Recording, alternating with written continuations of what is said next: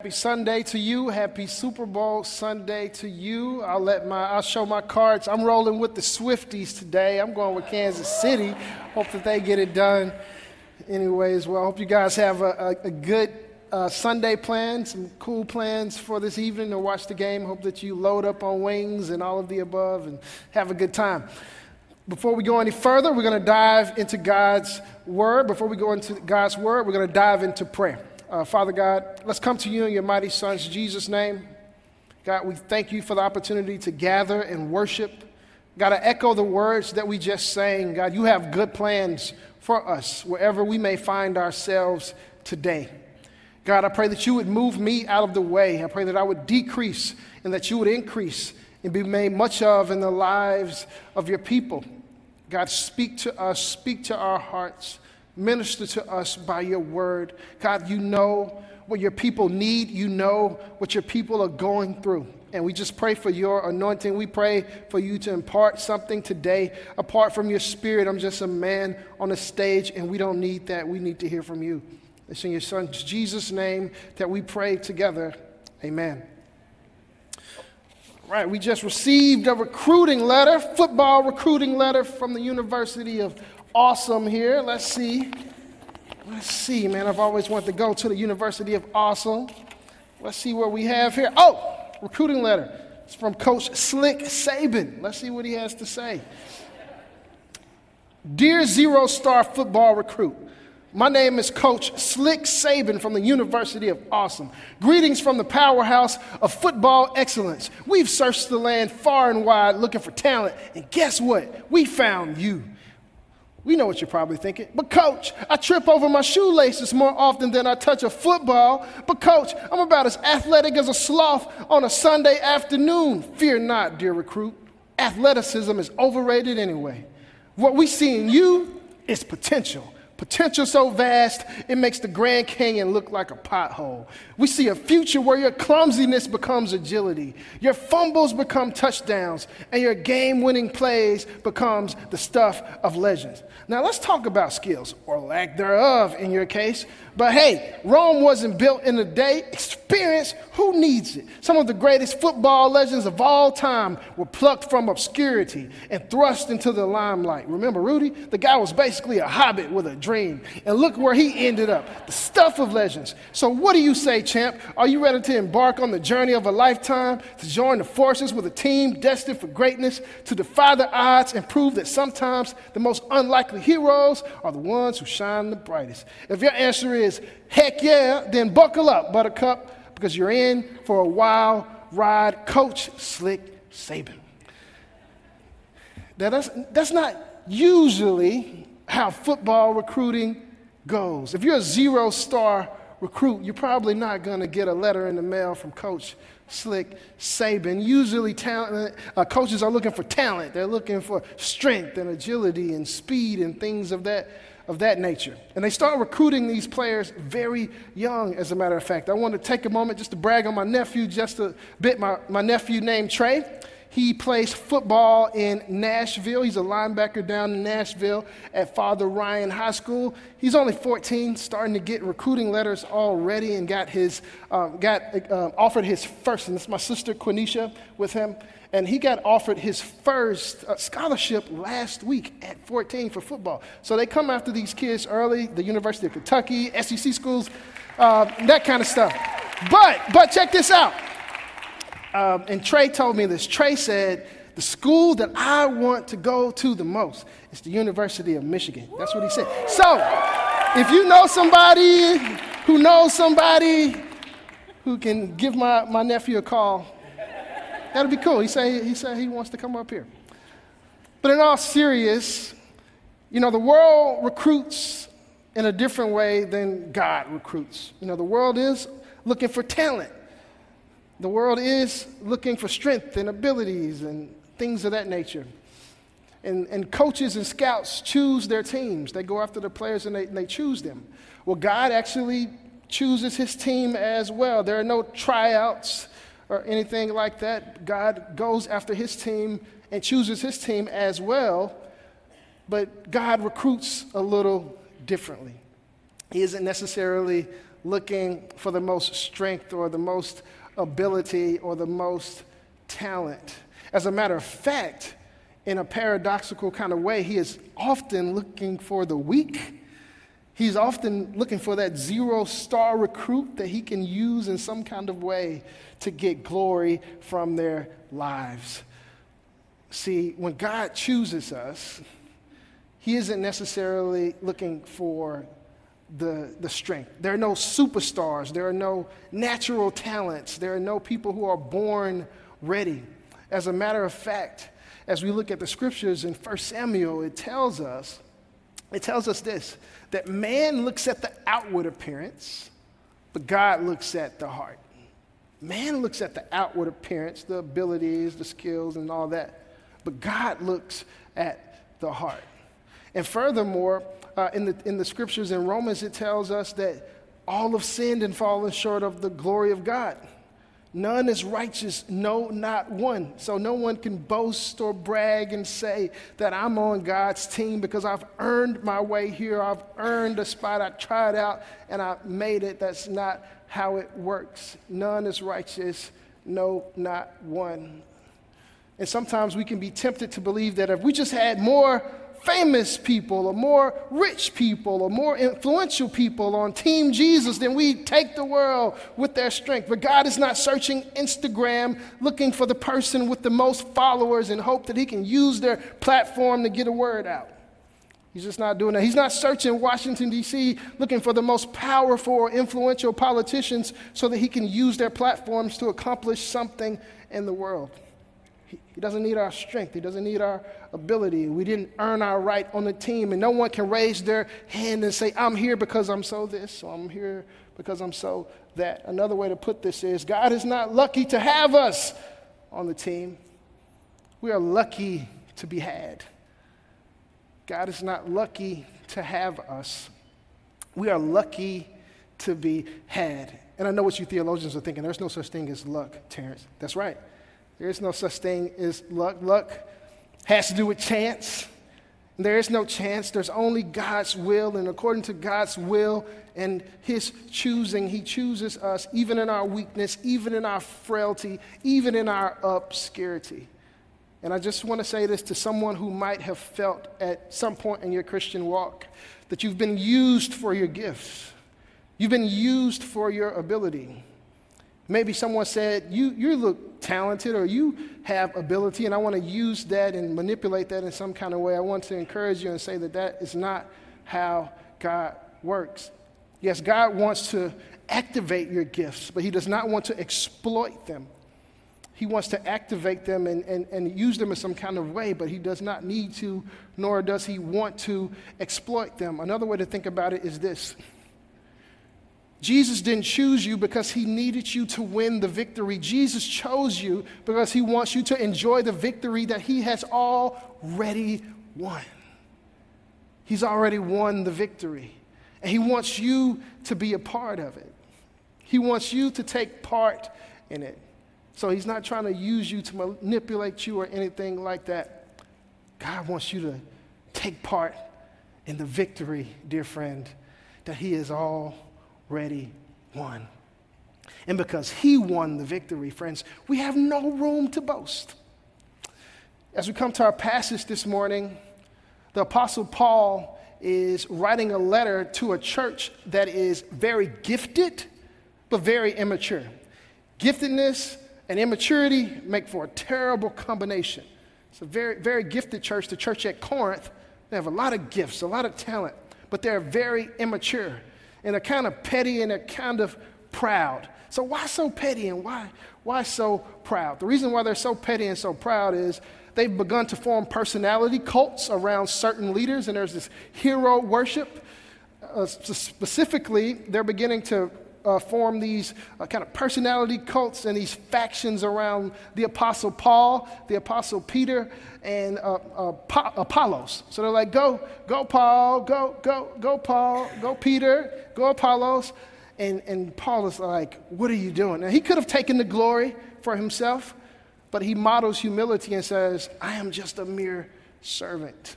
Don't make me a big deal. We're here to make Jesus a big deal. But once again, this church is very gifted, but it's very immature. So Paul is writing this letter to them to address that. And once again, they're petty and proud uh, because of their gifting. And so think of it like this Coach Paul is walking in the locker room at halftime, and he's about to give his halftime speech to this church at Corinth. And he's writing to them in this fatherly, coach like tone. Hear these words Paul addressing this gifted but immature church. You are still worldly, for since there is jealousy and quarreling among you, are you not worldly? By worldly, he means you're living life as if you are being formed by the world, not formed by Christ. The life that you're living isn't befitting of a person who is being formed by Jesus and formed into the likeness and the character of Jesus. You're living as if you're being formed into the character and the likeness of the world around you. And there's a lot of quarreling and a lot of infighting and a lot of pettiness. I heard someone say that the greatest threat to the church isn't some kind of external threat in the world. The greatest threat to our church in the world today in 2024 is quarreling and infighting. And that's why Paul is addressing this group. He said, You're acting worldly. Are you not acting like mere humans? For when one says, I follow Paul, let's go back, let's go back just a second. When one says, I follow Paul, and another says, I follow Apollos, are you not mere human beings? What he's saying by that is, you're not living as one who's been transformed. You're not living like people who are being transformed by Christ. What, after all, is Apollos? What is Paul? Only servants through whom you came to believe, as the Lord has assigned to each his task. I planted the seed, Apollos watered it but God has been making it grow. So neither the one who plants nor the one who waters is anything, but only God who makes things grow.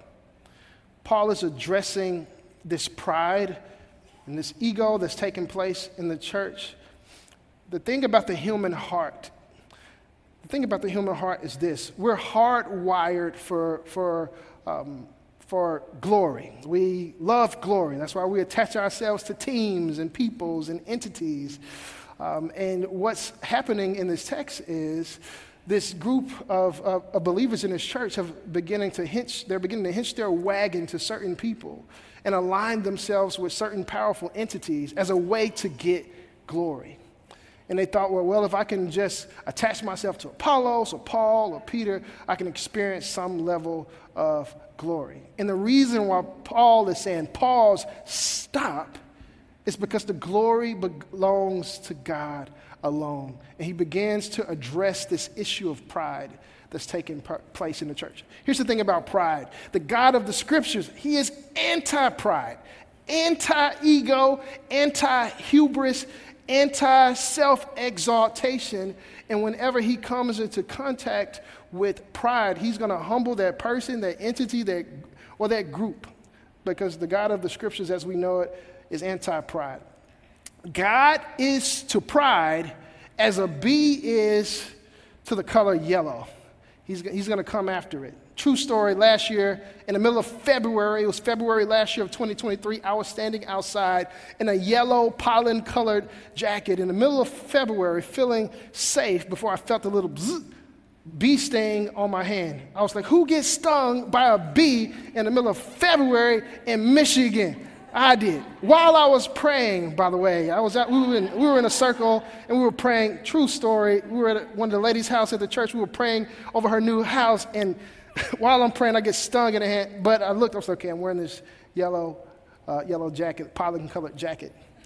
As, as a bee is to that color yellow, God is to pride. He's, he's coming for it because there will be no other glory besides God's glory. He's always going to humble the proud. This is just who he is. We see it all over the scriptures. Let's take a look at this God's relationship with pride. God opposes the proud but gives grace to the humble. That's just what he does. I, I hate pride. These are God's words. He uses a strong word. He says, I hate it. I hate pride and arrogance, evil behavior, and perverse speech.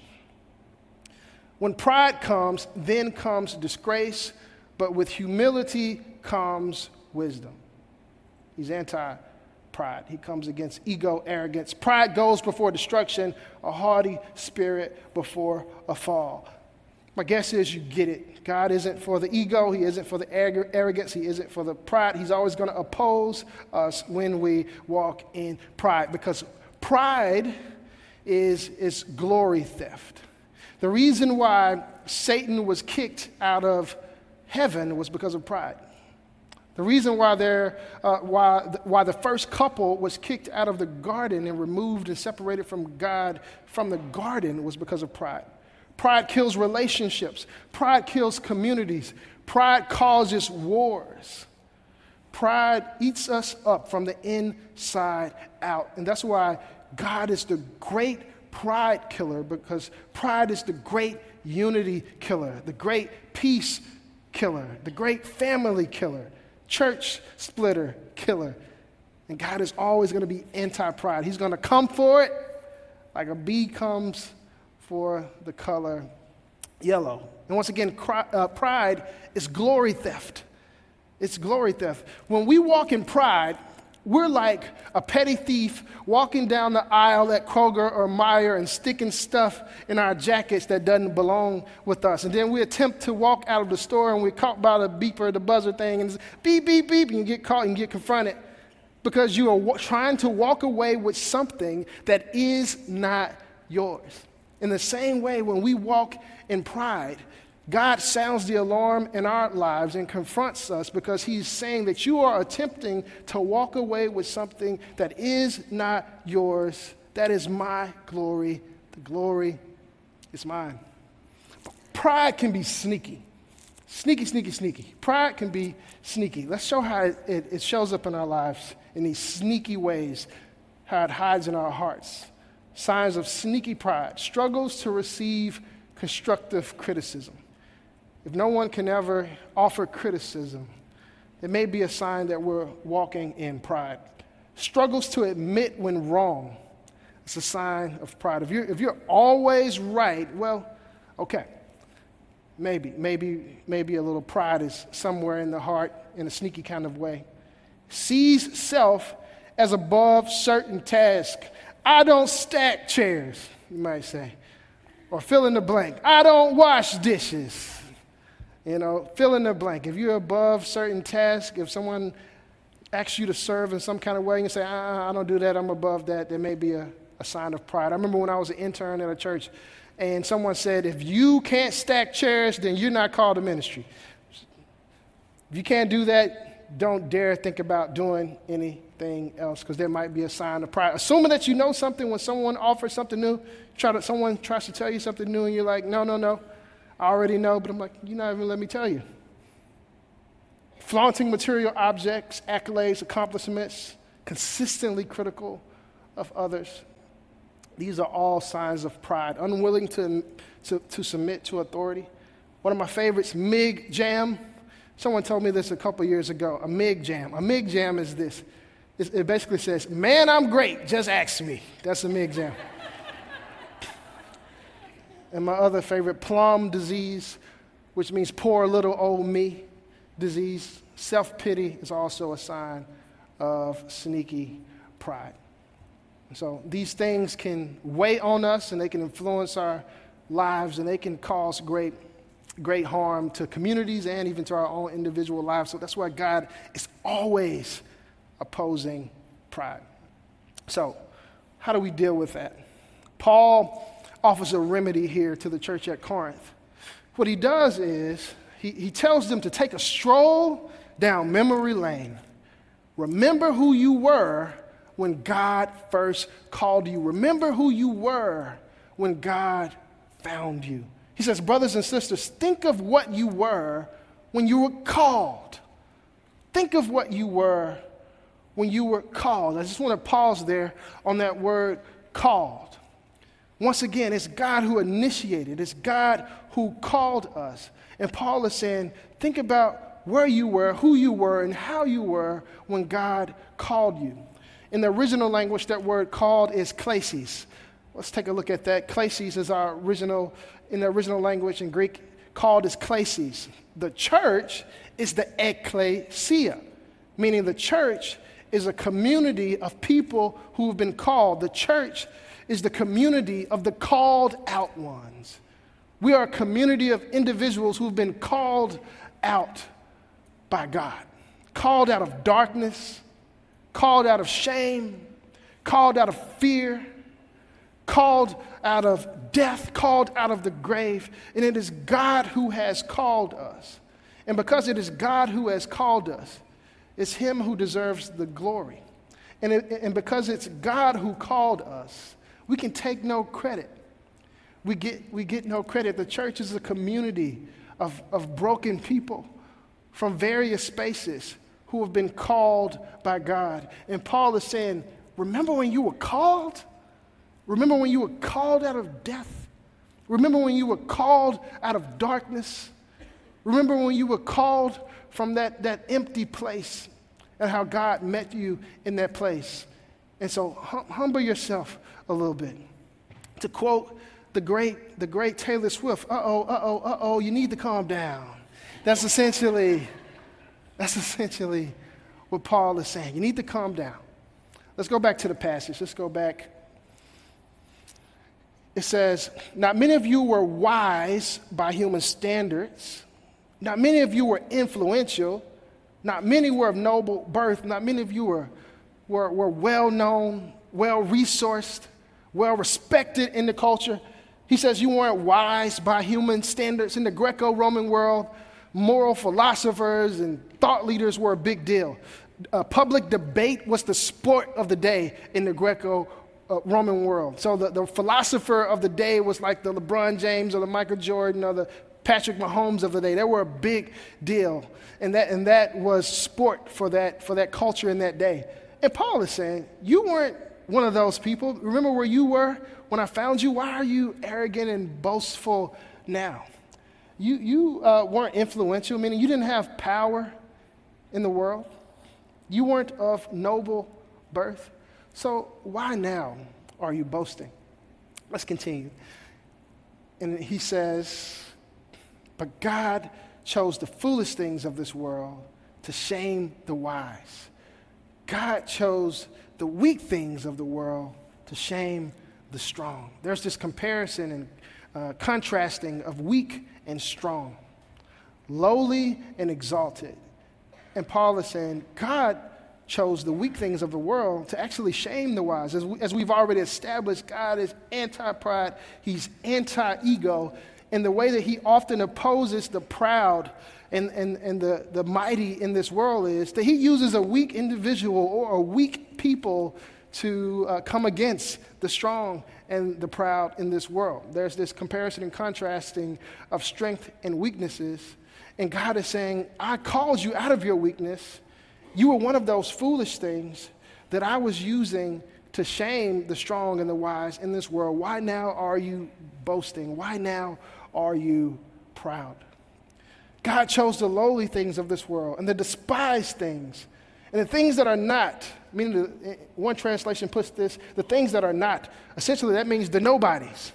God chose the nobodies of this world to nullify the things that are, basically the somebodies of this world. It's kind of like that movie, The Little Giants. I don't know if anybody ever seen The Little Giants. Yeah. The Little Giants. I want you to look at these teams. And which one do you think is going to win this football game? You got these guys over here. This little fella has on a, a biker helmet. Um, yeah, he's reading a book. you got this well oiled machine that looks like they're about to take them out. Well, the way the movie goes is this team of little giants takes out this well oiled machine of talented players, uh, this little team of cowboys. And the way the movie works is the weak team beats the strong team. The foolish team, as, as we can see here, the foolish team ends up defeating the strong team. Now, I want to say this. This is not to say that if you have any kind of influence or power in this world, or status in this world, or talent in this world, that God is opposed to you and He won't use you. That's not what this is saying. That would be a very false theology to say that. What this is saying is that Quite often, the weak are available, the weak are humble, and the weak are willing.